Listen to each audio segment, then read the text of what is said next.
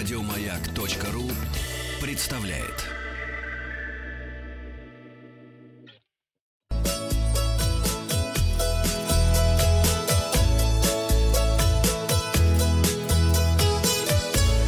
Роза ветров. Здравствуйте, с вами Павел Картаев. Это передача для любителей путешествовать.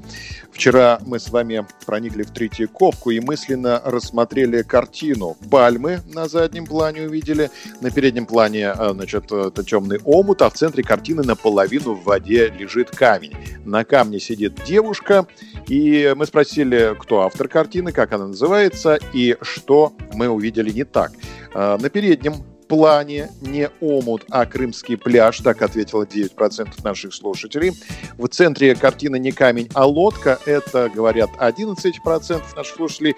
А вот на заднем плане разглядели не пальмы, а елки 80% наших слушателей. И это правильный ответ. Екатерина Спиридонова была первой, кто назвал картину, а Александр Максимов дал исчерпывающий ответ. «Аленушка» – знаменитая картина великого русского художника Виктора Васнецова. Считается настоящим шедевром русской живописи. Одна из знаковых картин Васнецова. Картина была написана в 1881 на заднем плане елки.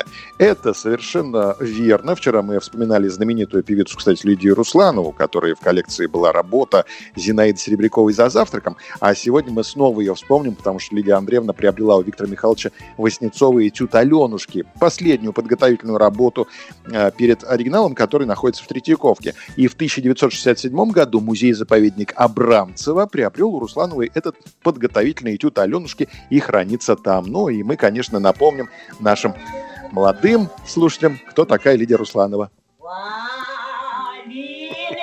me.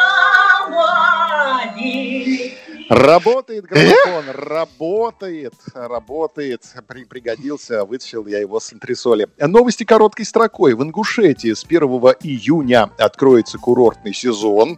Власти Краснодарского края разрешили с 1 июня открыться имеющим медицинскую лицензию санаторием, но морские пляжи по-прежнему закрыты. Видите, уже раздвигаются тучи у нас в новостях туризма.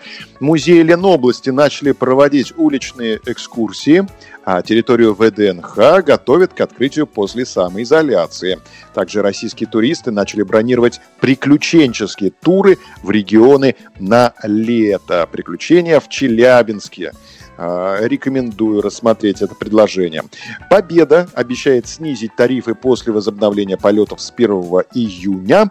А выставка «Шедевры из музея Каподимонте в Неаполе Пушкинского музея перенесена на 2022 год. Я предлагаю сегодня поддержать Пушкинский музей и проникнуть именно туда. Мысленно с помощью Светланы Юрьевны проникаем в Пушкинский музей и рассматриваем знаменитую скульптуру. Давайте посмотрим. Автор, как мне представляется, наделил фигуру необузданной, почти угрожающей мощью. При этом поза изображенного мужчины вполне мирная. Герой погружен в раздумья, облокотившись правой рукой на левое бедро. На его плече сидит гордый орел. Что же из увиденного не соответствует действительности? Герой облокотился левой рукой на правое бедро. Может быть, герой облокотился правой рукой на левую ладонь, или, может быть, гордый орел отлетел по делам? Как называется скульптура, кто автор и что мы увидели не так. Результаты опроса посмотрим завтра. Подписывайтесь на подкаст «Роза ветров». А на сегодня у меня все. Еще больше подкастов на радиомаяк.ру